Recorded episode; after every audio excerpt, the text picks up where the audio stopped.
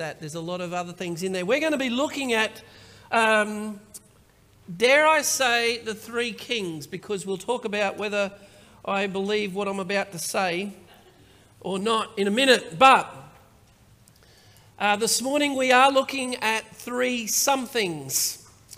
And we're coming to the end, as Mimi said before, we're coming to the end of our series, A Christmas Carol.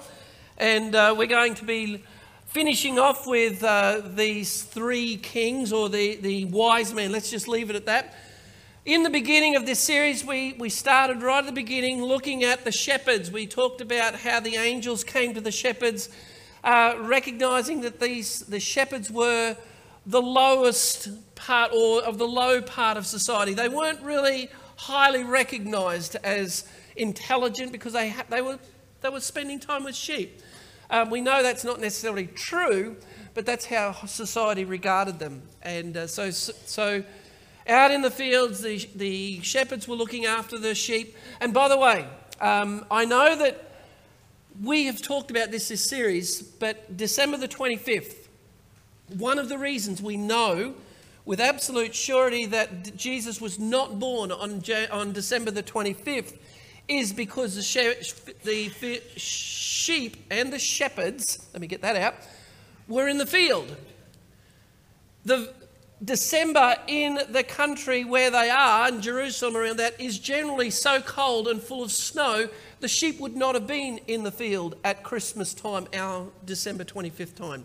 They would have been packed away um, and out of the snow and out of the cold. So there's, there's one major clue that it was before the winter snows set in that they were there. So December 25th is probably not, it really doesn't matter, by the way, what date Jesus was born on. And as we've spoken about through this series, I think it's intentional that we do not know because we're not to worship the day, we are to worship the Lord Jesus Christ. We spoke about that on Christmas morning.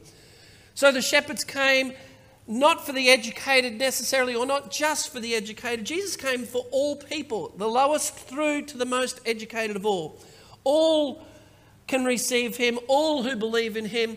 John tells us that he gave us the right to be called children of God. So it doesn't matter from what part of society we've come from or our background, even what we think our future might look like. Jesus came for you and I. We started the series right there. We then took a look at the spiritual battle that was taking place in the carol's silent night and realized that in the spiritual realm, at the very least, it was not probably so quiet at all. There was lots of things going on where we talked about the seed that was that Satan wanted to destroy right from Genesis 3 right through to the book of Revelation. We took you on a little bit of a journey that week as we looked at the not so silent night um, message.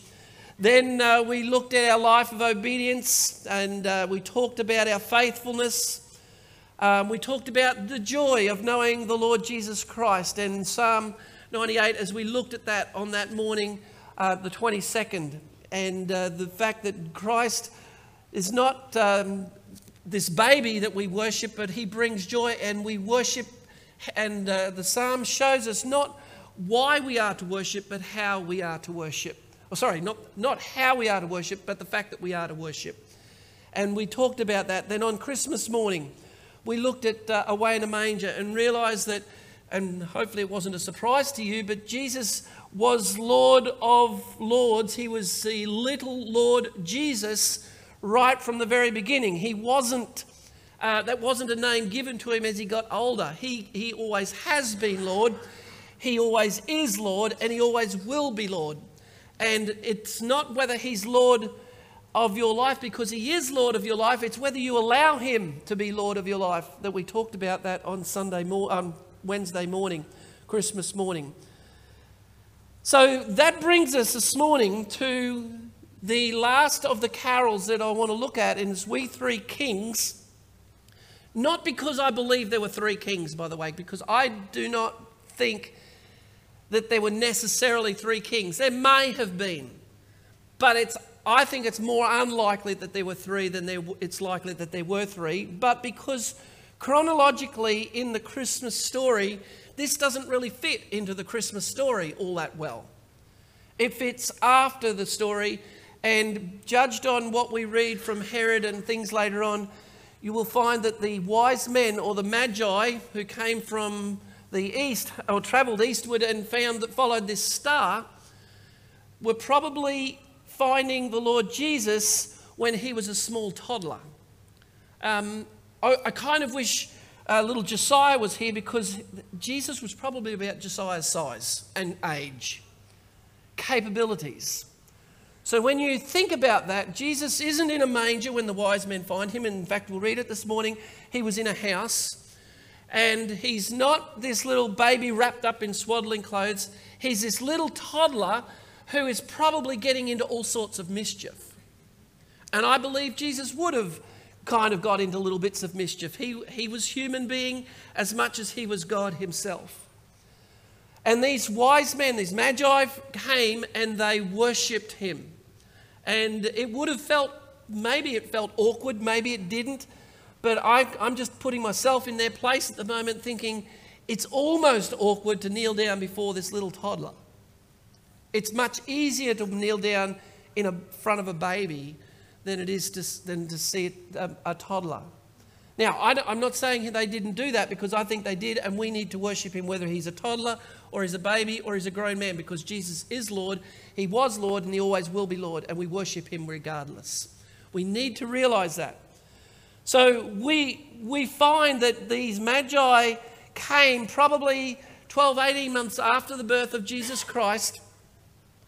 And um, we read that because we know that because of what Herod talks about in wanting to kill the, the boys under the age of two. So we'll come to that in a minute.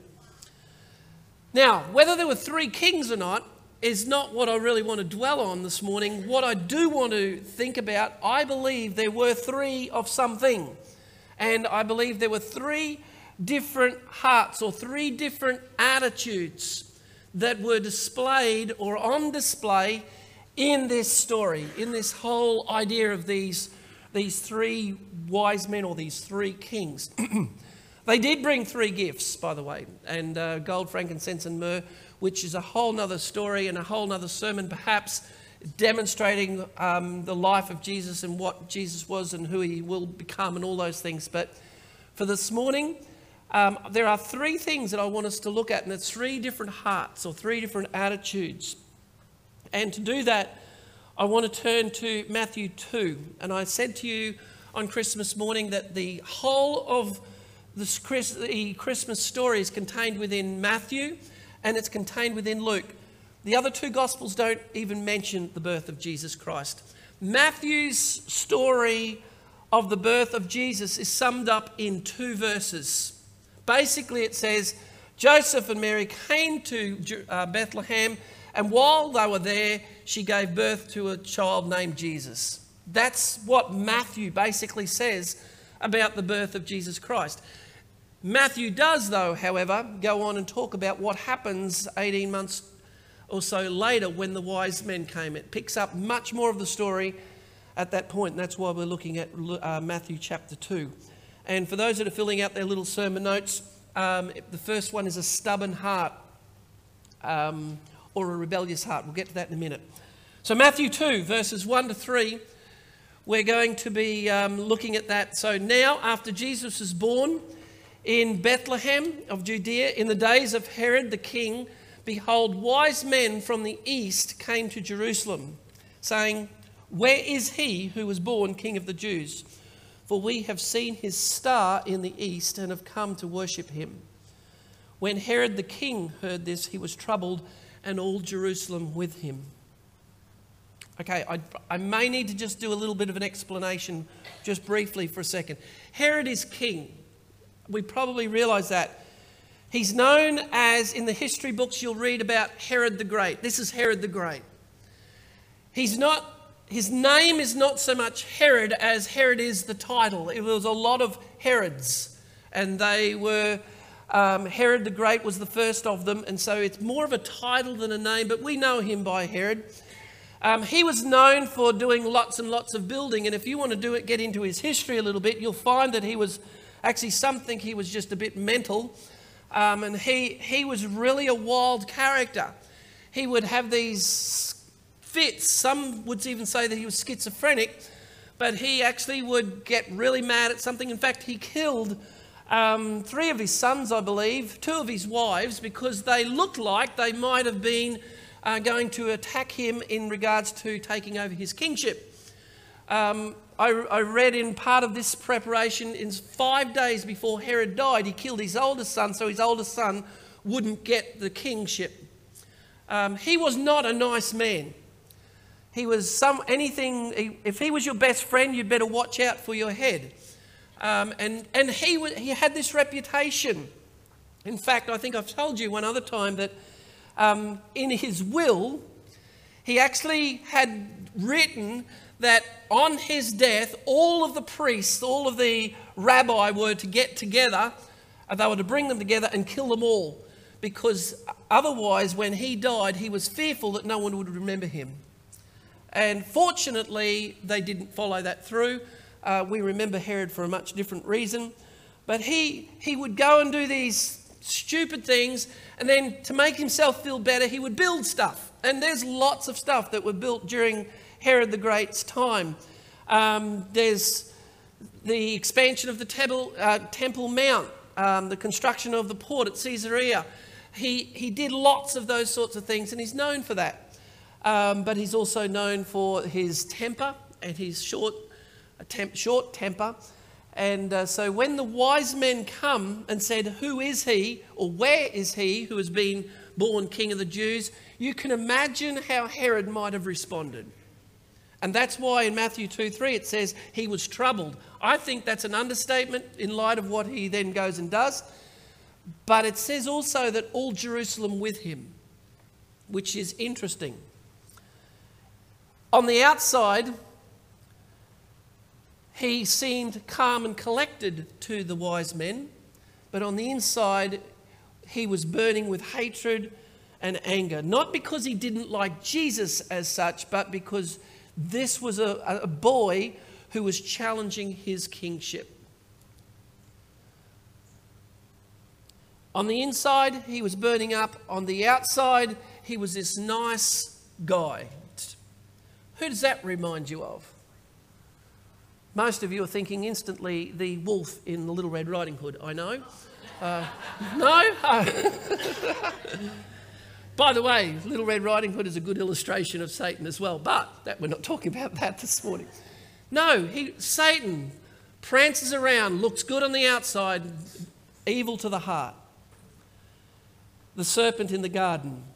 The scriptures tell us that Herod was troubled along with all of Jerusalem. And it goes on in verse 4 and it says, And when they'd gathered, or he had gathered all the chief priests and the scribes of the people together, he inquired of them where the Christ was to be born. Then, quoting from the book of Micah, they said to him, In Bethlehem, for thus it is written by the prophet, But you, Bethlehem, in the land of Judah, are not the least among the rulers of Judah, for out of you shall, be, shall come a ruler who will shepherd my people Israel. So, what Herod does is secretly calls the wise men back into his throne room, finds out for himself when the star that they had followed was first seen, and then sends them off to Bethlehem to find this Christ child or this king that was to be born. And he says, Go and sent them to Bethlehem and said, Go and search carefully for the young child, and when you found him, bring back word to me that I might come and worship him also. We know that wasn't his intent. We know that's what he told the wise men, and we do believe that that's what the wise men went off believing. They were fully intent on coming back to visit the king and tell him where the baby was. If you were Herod, it seemed you could do almost anything. As I said, he, he killed his mur- he murdered his wives, his sons, and this man had so much authority in his culture at the tip of his fingers right at any point in time. But it seems, doesn't it? It seems weird to me. It, I, I think it will seem weird to you that he is so threatened by the birth of a baby. Here is a man who, who has so much authority, so much control, and yet he is bothered by the birth of a child. Although the child might become king, this is a baby. He has a long time before he's going to become king in that sort of sense, is what he's thinking. So he says to the, the uh, wise men, Come back and tell me so that I can go and worship him also. But of course, we know he's lying. He wants to destroy the Lord Jesus Christ. Just have a little time out for a second. There is a strong parallel right there between our world and that part of the story. Our world perceives it has so much power and so much authority and yet it is terrified at the name of Jesus Christ. So much so, it wants to take Jesus out of our schools, out of our education side, right across our education, out of our workplaces. He, they, the world wants to destroy Jesus Christ. There is such a strong parallel right at that point in time in the story of what Herod did and what our culture is currently doing. I want you to think about that when you read the news, you listen to things that are going on.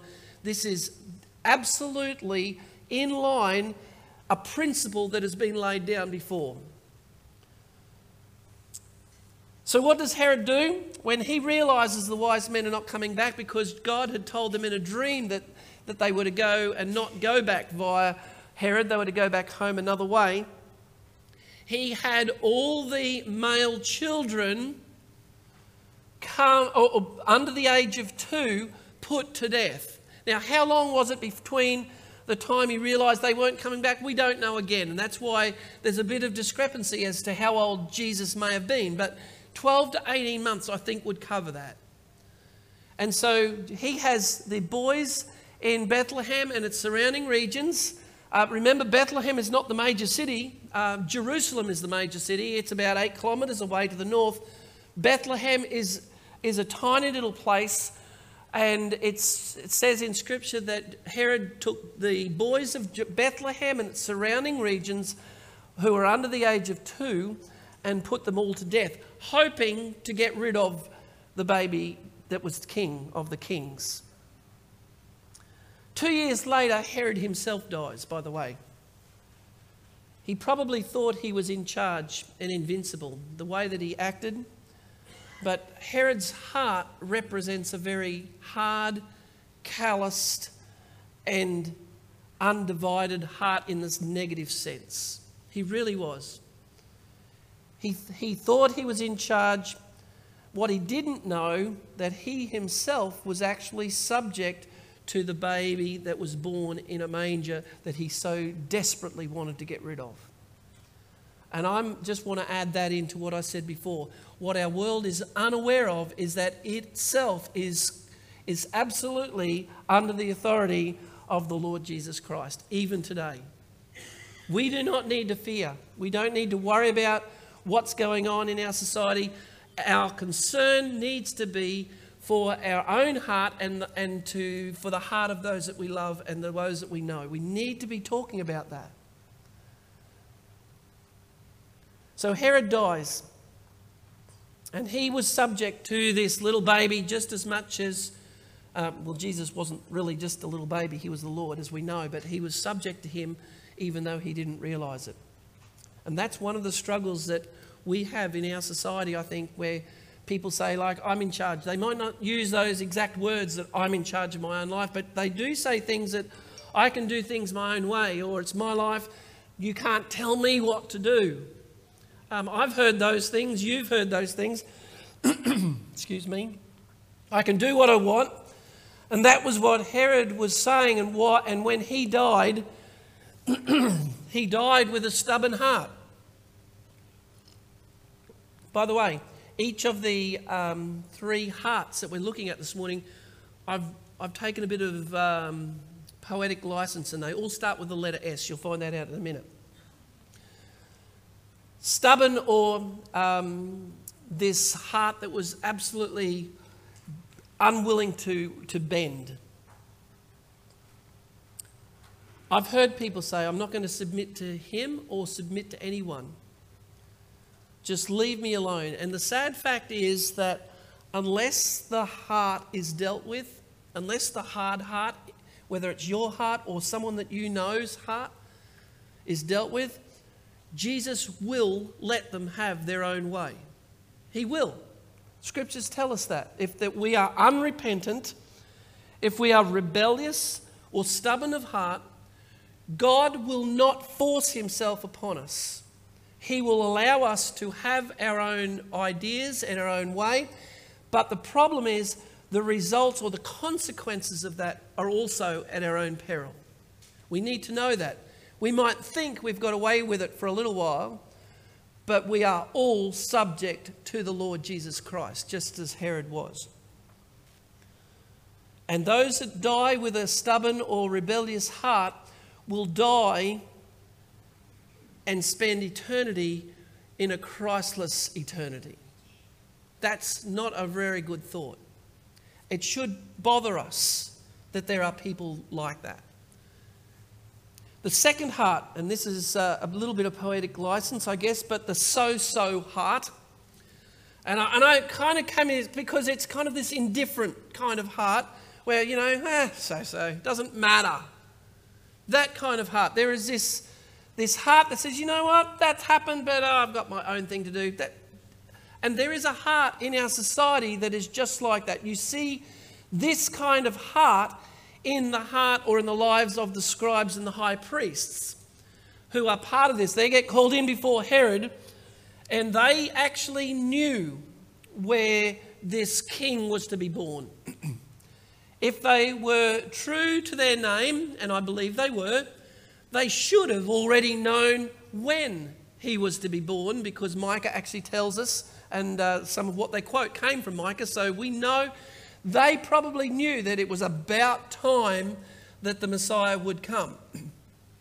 But wouldn't you think, if you were someone of a learned man like that, or learned men, and they knew where Jesus was to be born, they knew the scriptures, they, they were the ones who had the responsibility of, of copying the scriptures so that there were multiple copies of them, and they had to do that with an immense amount of accuracy, wouldn't you think that if that was the case, and they heard these men who had traveled from the east say that they had followed a star and asked where the king was, that they would have at least thought, wow, let's go and find out for ourselves. But they didn't. They didn't even bother to travel the eight kilometres or so to find out if this was true or not. That's why I think they had this indifferent kind of heart, this so so heart. It seems that the more that they knew, the less they cared. And I, again, I think even though they knew Jesus was to be born in Bethlehem, even though that they knew and heard that his star had been followed, they weren't willing to make that trip to, to Bethlehem to find out if it was true. And God had apparently revealed to these wise men something that these Pharisees and scribes were unwilling to acknowledge. It wasn't that they didn't know, they just didn't care. They had all the information laid out for them. They had the, the, the, the scribes had all the scrolls before them. They could find what they want. They were the learned men of the generation, but it didn't stir them at all to make any change or bring any excitement to them in their life at all. In fact, when the scriptures tell us that all Jerusalem was troubled, it's likely that even the scribes were worried about it. That's a shame. That's, that's a problem.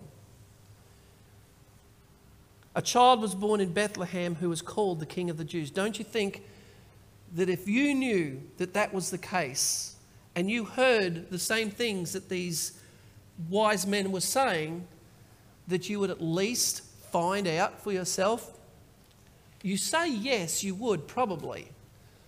But I wonder, because there are a lot of people living in our culture who know exactly what the scriptures talk about, who know exactly what they should and shouldn't do. They'll even quote you scripture back at you sometimes, and yet they still don't care. We have them in our society a so so heart, an indifferent kind of heart.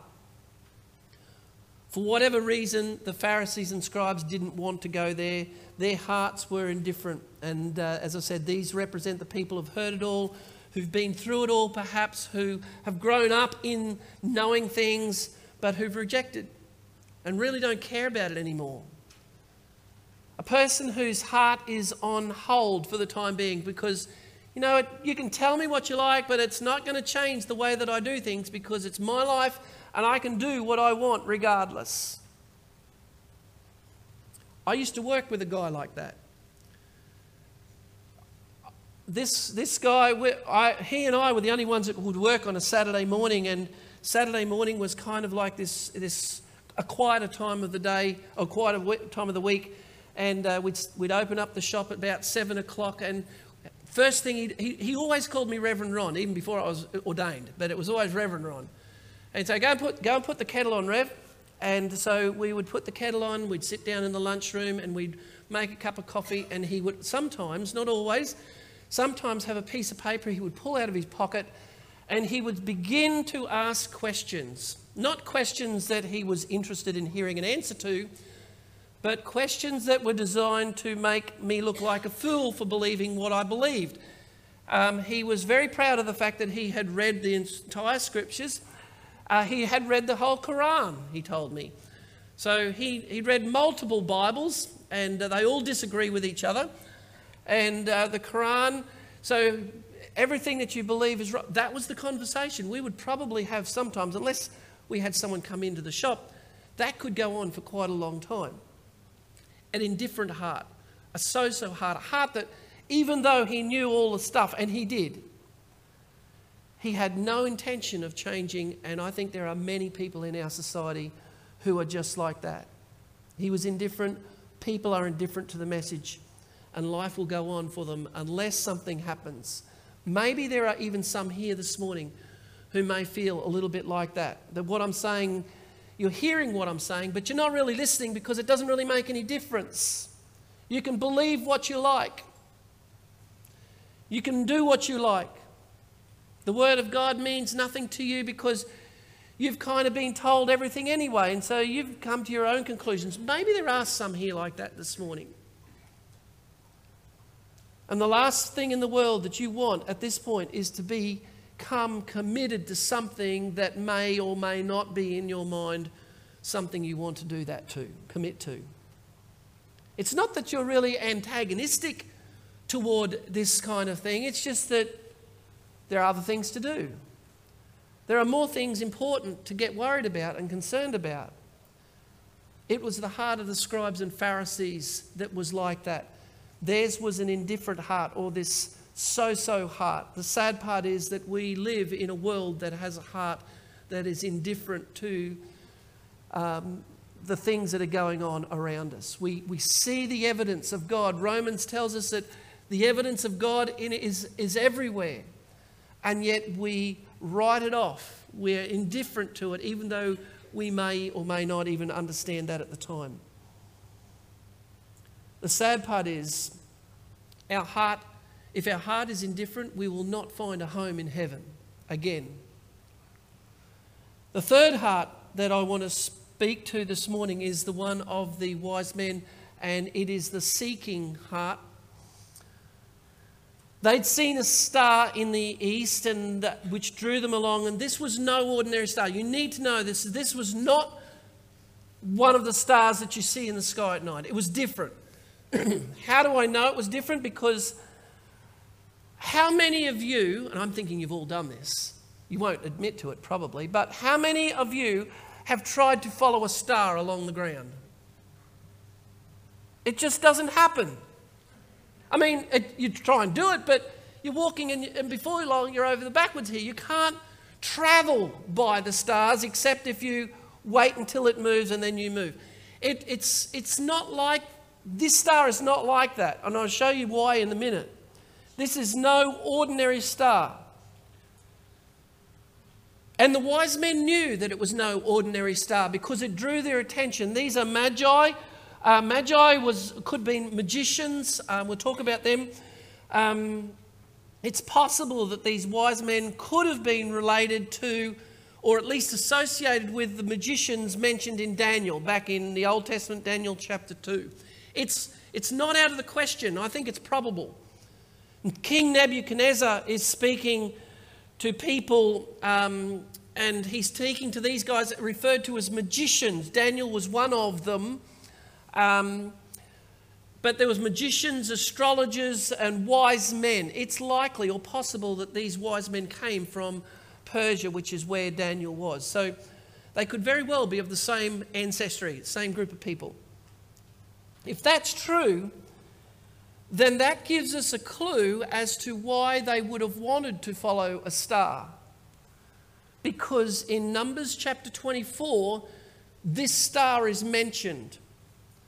And they would have known that. It was prophesied by an unlikely character a guy by the name of Balaam, who was actually set out or sent out to prophesy against Israel. Balaam was contracted by Balak, who was uh, to, to curse the Israelites because he was the king of Moab at the time. And the Israelites were standing on the boundary line, wanting to pass through Moab. They didn't want to stay there, they just wanted to pass through. And they sent message in, and, and he refused to let them come through. Um, ultimately, uh, they had to go round, and then ultimately, God got rid of them. But they're standing at the entranceway, and so um, ba- Balak talks to Balaam and says, Come and prophesy against these people. There, there's like this horde of uh, army sitting around us, about to annihilate us, which they weren't. So Balaam comes, and I'm not going to go into the whole story, but his donkey tells him what to say, basically. And, and God speaks through Balaam, and Balaam finds himself not being able to prophesy against them, but for them. And this is what he says in Numbers 24. In the, in the process of trying to curse the Israelites, this is what Balaam, uh, Balaam says I see him, capital H, but not now. Someone who's coming. I behold him, but not near. A star, capital S again, shall come out of Jacob a scepter shall rise out of Israel and batter the brow of Moab and destroy all the sons of tumult. Now, these wise men came from the east in expectation because they knew of that prophecy. They came to investigate for themselves some of these things that had been told them. We don't know much about them. We don't know, as I said, that there were three. We don't even really know that they were kings. we sang three kings, but it doesn't mean that they were kings. We know there was more than one. So it's not that there was only one, because it's plural right through the scriptures wise men, not wise men. So we know there was more than one, but we don't know that there were three. But here's the point they were willing to travel perhaps more than 1,600 kilometres, 1,000 miles if you're old school still, but at 1,600 kilometres or so to find out if this was true because this star led them on their way. And I, I believe this is the heart that you and I need to have this morning that whatever, wherever, whatever we've come from, nothing should stop us from getting to where to the investigation side at least of what this is all about. Something else we need to really note here is that the star did not lead them to Bethlehem, not directly anyway. I think that's kind of interesting because it tells us, if you read the scriptures, that the star came to rest over Jerusalem. That's why the wise men came to Herod because they're thinking all of this. And somehow, we're not told where or when, but somehow the star disappears at this point because it says later that the star reappeared. So at some point it disappears while they're talking with Herod.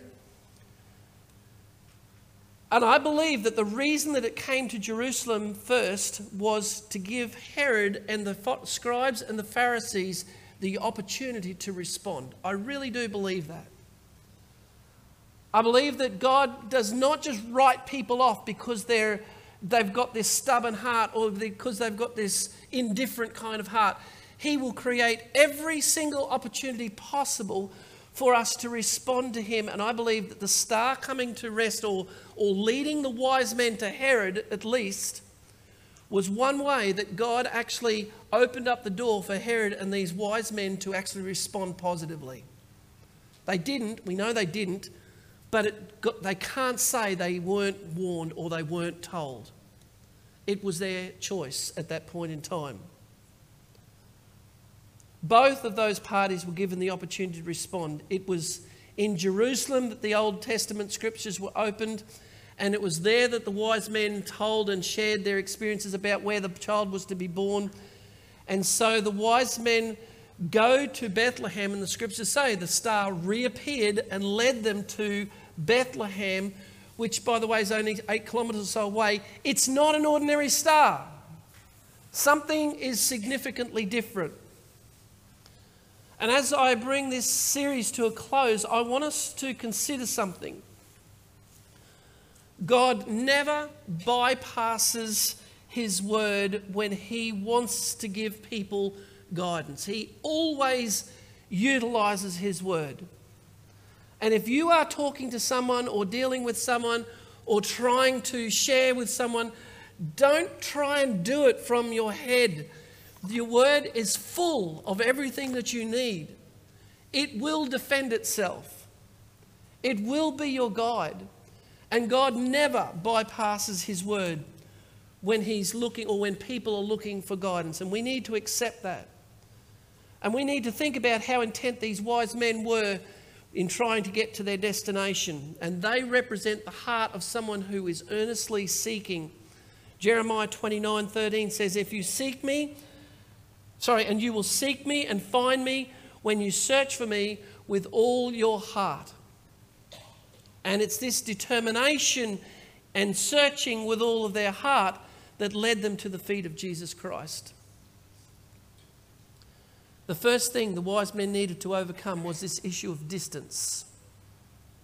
They probably came from Persia, we said, 1,600 kilometres or so away, but they they, they probably made their journey in, in about a year. Most would estimate it probably took them a, the better part of a year. And that's why when Herod asked them, When did you first see the star? they were able to pinpoint the time. And that's why he put these children that are two years, or boys, two years old and, and younger to death because it would have been around about, they said, oh, probably, or probably exactly, two years ago or whatever, and he would have put those children to death so that he knew that he got them. Verse 11 in uh, Matthew chapter 2 says, When they came into the house, not the manger, they worshipped him. Mary and Joseph stayed in Bethlehem after Jesus was born for at least a year, maybe more than that, um, because that's when the wise men find them and the wise men were not at the manger. So, again, I'm, I've ruined your Christmas. I've ruined the nativity scenes. The star came a couple of years later. Even our, our lights out here are wrong. We probably shouldn't have lights. Uh, we probably shouldn't have Christmas. Uh, oh, that's the Grinch coming out in me again, isn't it? I'm sorry. Yes, we should.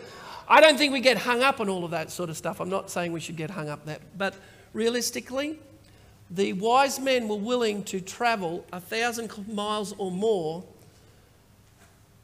probably mostly at night, about which something they knew very little of except to investigate why and what if. And yet, there are some people in our society who will not buy a Bible or download a free app. They will not go across the street to go to a church.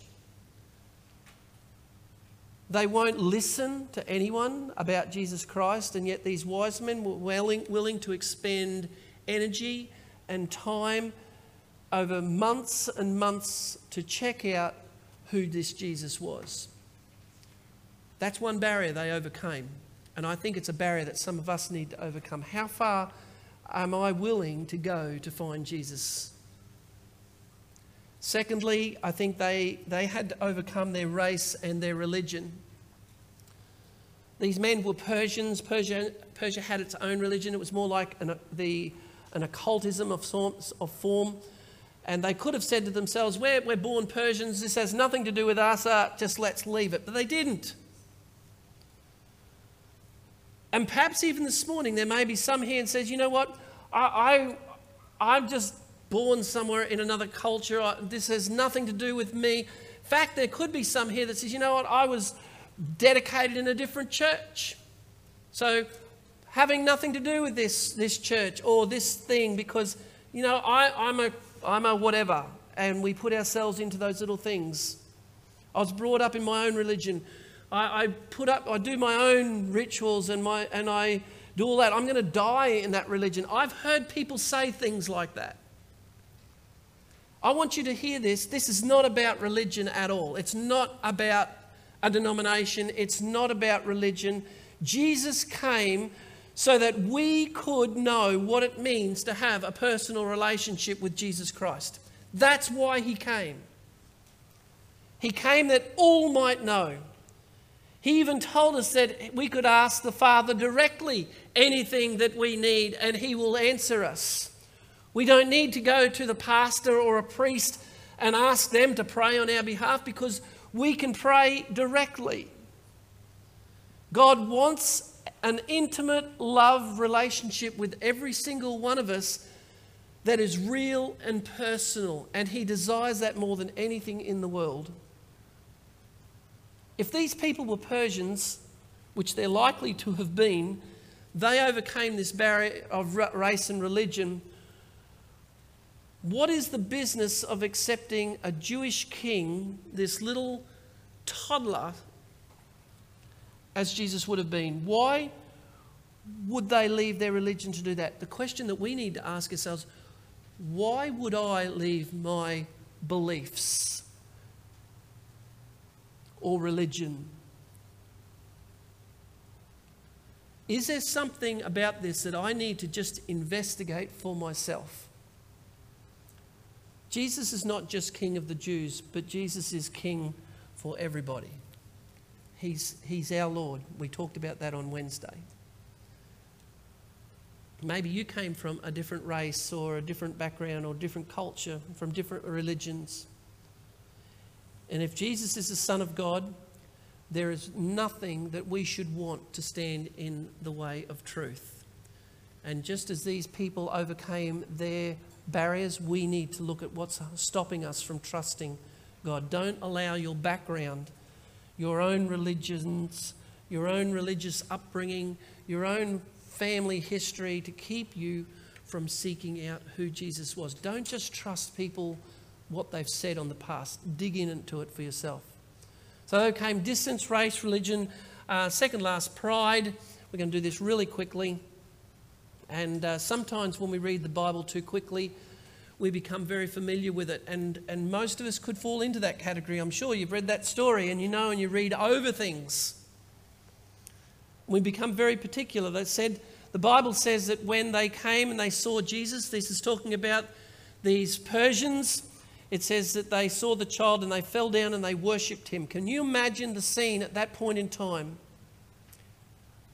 Jesus is being worshipped as this little toddler. Here's the thing if Jesus is King of Kings, we should be here to worship this morning. And I want to finish with this. They overcame their selfishness because opening their treasures, they offered him gifts gold, frankincense, and myrrh. There's a whole other lesson there. The gold being fit for a king, frankincense used by priests, myrrh, the, the used in the um, was part of the sacrifice as the burial. Don't you think it amazing that these wise men somehow knew or were aware or God inspired them in such a way that they knew what gifts to bring? And I want you this morning to consider what sort of response Jesus causes you to have. Is it a response of stubbornness or indifference? Is it a, is it a response of rebellion? Are you troubled by the fact that Jesus is the only way to God? That there should be many ways to get to God? Are you troubled by the fact that there is no other way other than to approach Him? Because the Bible tells us that Jesus is the mediator between God and man. He is the way, the truth, and the life. No one gets to the Father except by Him. Can I encourage, excuse me, can I encourage you this morning to, to think about your heart, to work on your heart, maybe even work through your heart in, in that attitude, if that's you. If you have this attitude of rebellion or this attitude of indifference, to simply say, you know what, if, if Jesus is who he claimed he was to be, I want to at least stand with the wise men and I want to discover this for myself. And I'm prepared to dig into His Word and follow it wherever it leads me, and not to be settled until I find the Lord Jesus Christ. Because that's essentially what these wise men did. Along the way, others were drawn into the, into the picture. And along your life, you will have others that you will be, draw, will be drawn into your life along the way as well. But maybe you need to work through that heart and stand with them and then come to the realization of who He is and bow down and worship Him for yourself. Maybe it's you this morning that needs to worship Him and love Him we get to receive an eternal gift. And that's the message of Christmas. That's what Christmas is all about. It's not a baby in a manger, it's not some wise men, it's not even the angels. It's this little Lord Jesus who wasn't didn't remain as a baby but came for a purpose of seeing all men drawn unto him.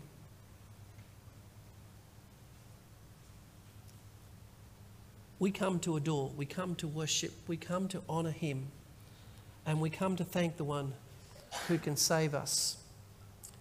And as we sing this morning, uh, we've got a song coming up called I Give You My Heart. If you have never, ever, ever received Jesus Christ into your life at all, can I suggest that you work at overcoming your barriers it may not be time, it might not be distance, it might not even be race and culture, but it could be. It may be some other things. you need to say to yourself, I'm not going to use excuses anymore. I, it doesn't matter what my friends think, it doesn't matter what my family has told me. I, I want to discover this for myself. And today, this morning, as we sing,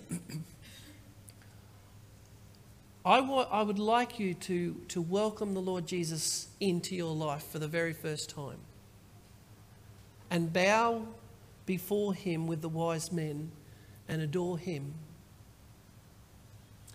Let me pray with you.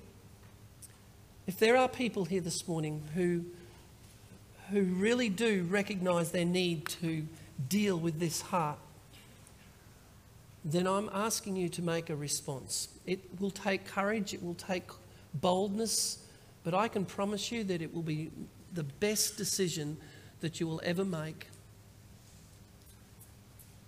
And so, no matter where you are this morning in your walk of finding this out, let today be the day where you make that decision final. Let me pray. Father, I thank you for your word. I thank you for the lessons that, that are in this passage, and there are many, many more, but we thank you for the opportunities that are before us this morning. And I know that there are some here who struggle with barriers of all sorts of kinds, all sorts of things, Father, that, that hinder us from taking that step of faith. We wonder what people will think. We wonder what will the outcome be. We wonder what we'll have to give up. We wonder what we'll lose. And Father, all of those things may very well be the thing that hinder us from entering into the kingdom of heaven. So I do want to pray for this, this body of people this morning here. For those that are here in this building, those that may be listening online, I pray this morning that we might have the opportunity to respond. And now, Lord Jesus, speak to our heart. Help us to have the courage to say yes to you and to honour you. In Jesus' name I pray. Amen.